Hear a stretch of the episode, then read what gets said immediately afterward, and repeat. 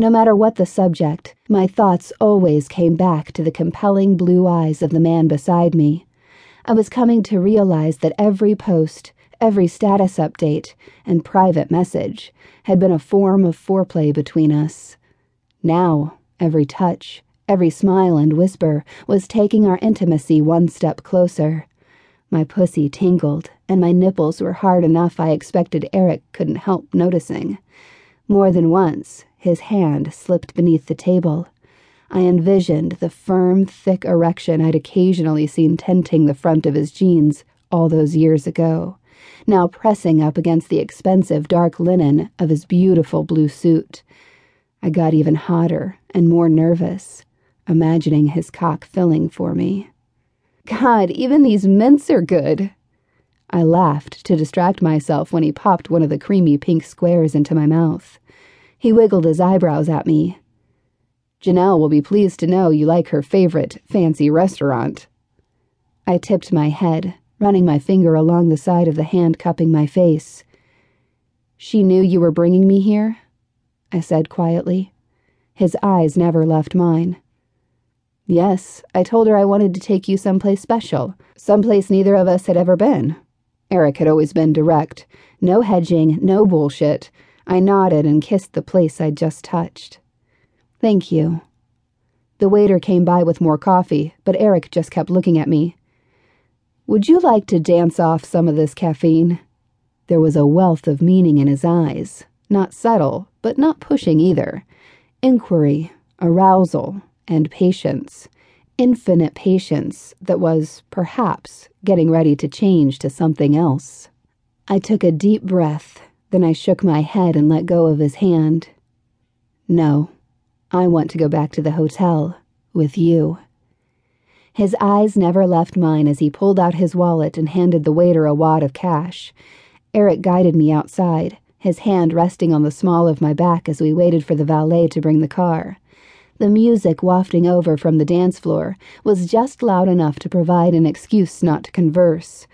I wondered if that was for the best. I was getting really nervous. My palms weren't the only parts of my body that were damp. We'd barely left the parking lot, though, when Eric pulled over to the curb.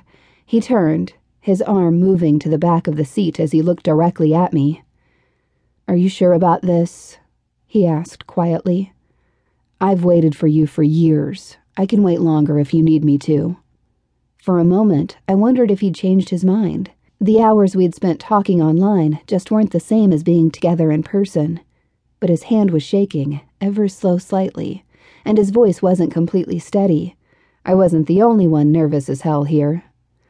I licked my lips and turned to lean against the door, letting my wonder bra do its cleavage magic as I stretched my leg just enough to open my thighs beneath the clinging silk of my skirt. I was so wet, I half expected he could smell me. Don't you want me?